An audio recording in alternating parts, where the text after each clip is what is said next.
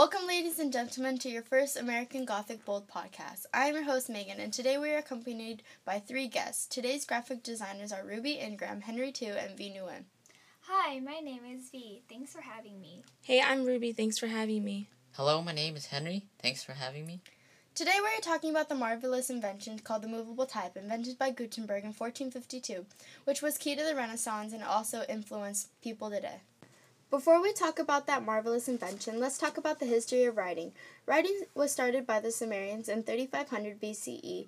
Writing was a way to record data. At first, writing was symbols. Does anyone know where writing started? Yeah, matter of fact, the Sumerians, Romans, and the Mayans were the only three cultures to develop an alphabet which helped lead the way to the writing system today with their philosophy influencing them. Hmm. Does anyone know which alphabet is the basis for the letters we use today?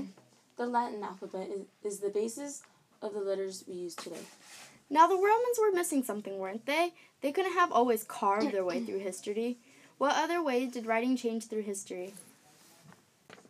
Eventually, there was a marvelous invention called the printing press. Who invented the printing press? Gutenberg invented the printing press. How?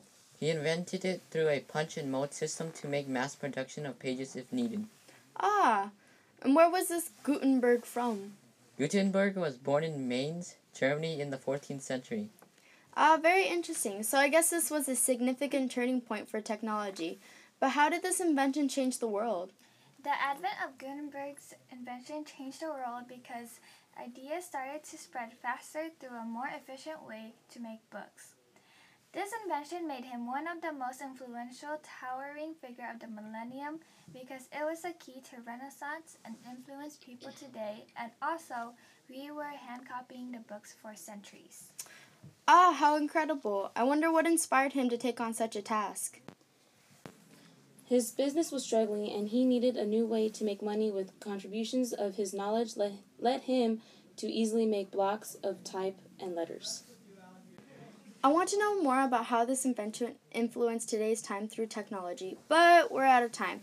Thanks for listening to American Gothic Bolds podcast, a product of CMYKMAYV with us.